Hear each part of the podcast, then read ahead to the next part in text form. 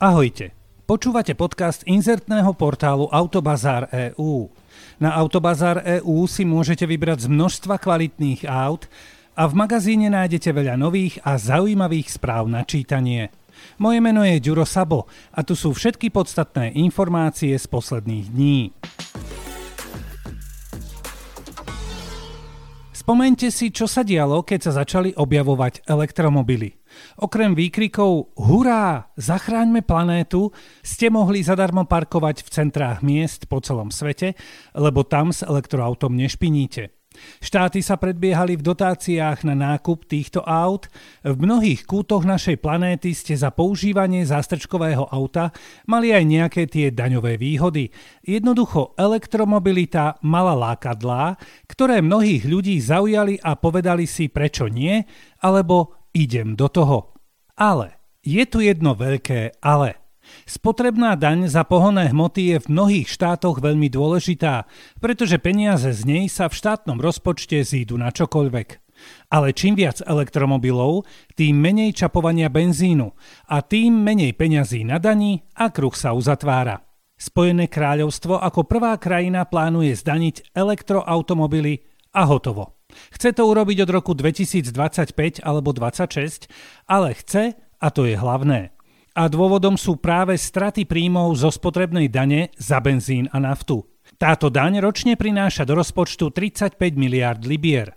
Na britských cestách je už teraz asi 1 milión elektromobilov a v tomto roku bol podiel novozaregistrovaných aut 15 To znamená, že za pár rokov to sú milióny elektroaut a z rozpočtu zmiznú miliardy libier.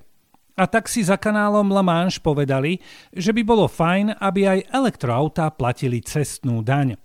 Je tu ešte jedna možnosť, že by sa to nestalo, ale alternatívou je len zadlžovanie krajiny, čo asi, teda vlastne určite nepripadá v úvahu a koniec debaty. No, ešte by bolo riešením zodvihnúť cestnú daň všetkým majiteľom benziňákov a nafťákov, aby platili na miesto majiteľov elektroautomobilov. Dobre, dobre, fajn, už som ticho. No, veď, no, dobre. Najhoršie na celej tejto srande je, že všetci vedia, že tento návrh vôbec nebude populárny. Asi všetci tušili, že k takejto situácii niekedy v budúcnosti dôjde, len si mysleli, že je to vzdialená budúcnosť a ona mrcha je už tu. A do toho má Británia stále v pláne dosiahnuť nulové emisie uhlíku, čo tiež bude niečo stáť. Takže toto je asi nevyhnutná cesta nielen pre Britániu, ale pre všetky štáty, ktoré budú skôr alebo neskôr musieť urobiť podobný krok ako v Spojenom kráľovstve.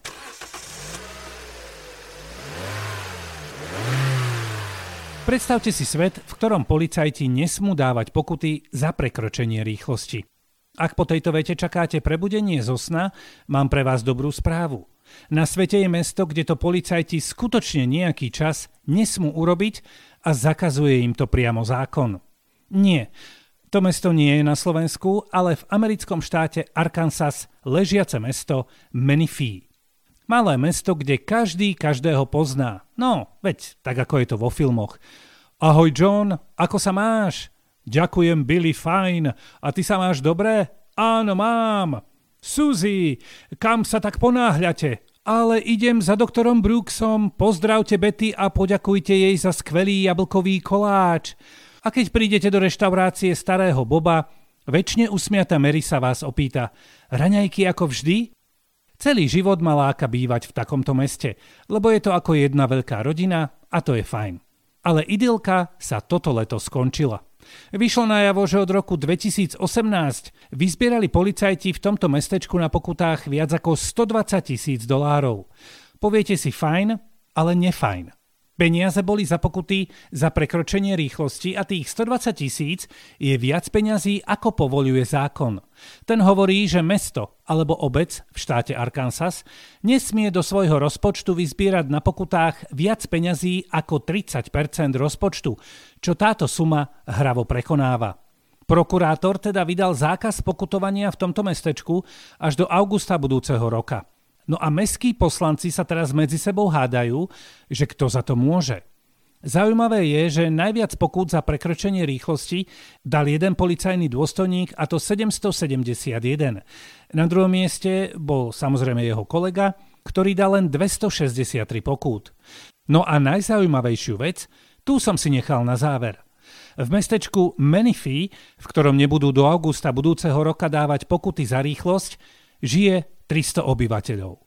Legenda hovorí, že sú teraz všetci na oslavnej párty a oslavujú a pijú a tancujú. Juchu!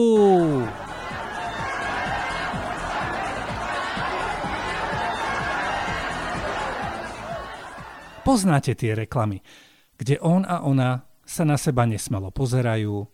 Do toho sa ozve jemná, romantická, vtieravá hudba. Prvý nenápadný dotyk, pusa, pri ktorej sa, ako hovorí klasik, zem zachvela a potom sedia v objatí pri západe slnka, čajky nežne štebocú zamilovanú etidu a z oblakov je na konci napísané slovo láska. Aj keď sú tam všetky smiešne gíčovité kliše, stále je to v poriadku a zaberá to. Toto je ten náš svet ľudí v tejto reklame a teraz si predstavte, že na tej reklame necháme úplne všetko rovnaké a zachované, Akurát zamilovaný pár nahradíme dvoma nákladiákmi Volvo.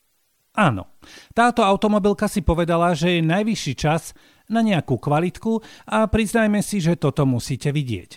Je to vlastne pekný, zalúbený príbeh dvoch ťahačov Volvo, jeden má na mieste značky nápis Úspornosť a druhý Zábava. Obe vozidlá si padnú do oka, teda do svetlometov, za daždivého večera na parkovisku pri bežnom moteli. No a potom už je to len o flirtovaní a romantike a lietaní cez ružové srdce z oblakov a reklama sa končí akože sexom na pláži. Áno, sexom. Stále hovoríme o reklame na ťahače.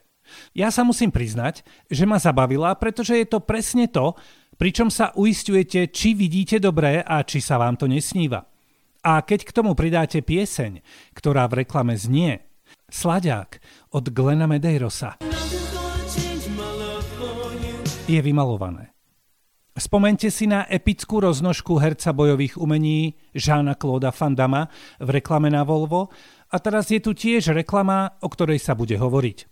Jedna vec, ktorá ale nie je úplne domyslená je, že si vlastne neuvedomíte, na čo je to reklama, pretože to podstatné pri výkone oboch skvelých aktérov vám ako si ujde. Celé je to o tom, že konečne sa zábava spája s úspornosťou, pretože ťahače Volvo majú systém mnohých úsporných, efektívnych, hospodárnych riešení.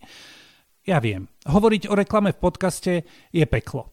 No tak si do Google dajte Volvo Trucks Love Story a pošmáknite si.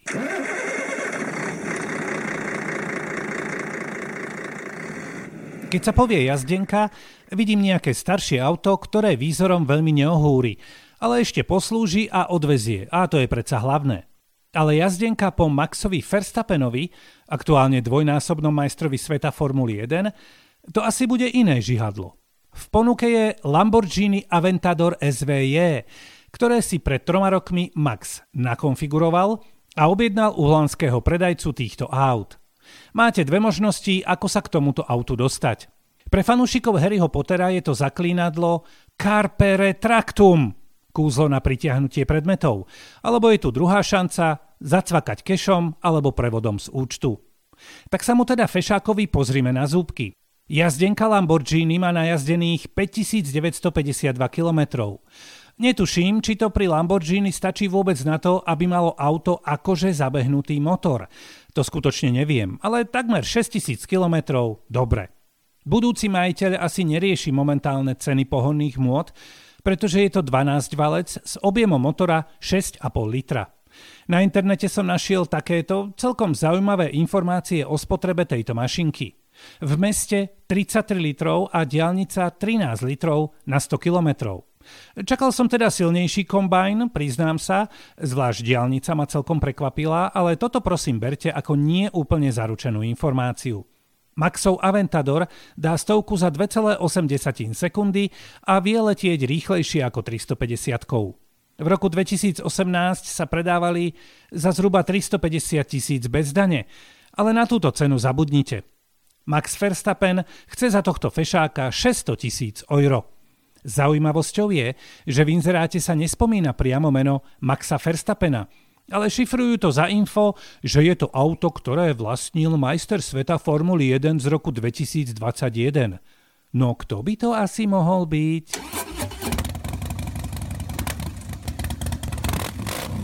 Niektoré automobilky si vymýšľajú, keď sa niečo nepodarí. Jemne zahmlievajú, ba až klamú, ale sú našťastie aj také, ktoré idú von s oslobodzujúcou pravdou.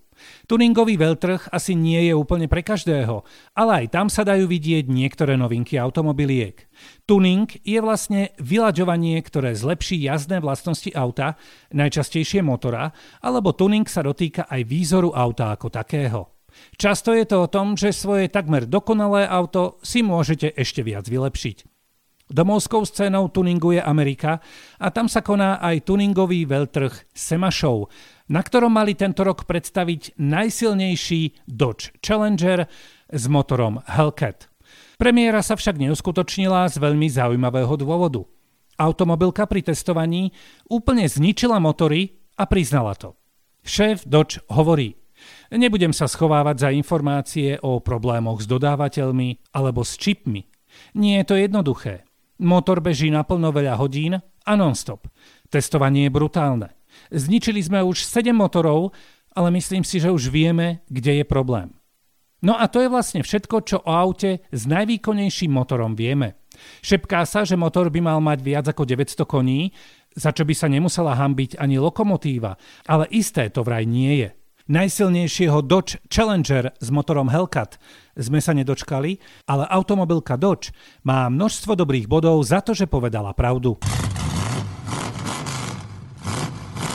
Toto bol podcast inzertného portálu Autobazár EU. A nezabudnite na skvelé čítanie noviniek a správ v našom magazíne a širokú ponuku kvalitných aut na Autobazár EU.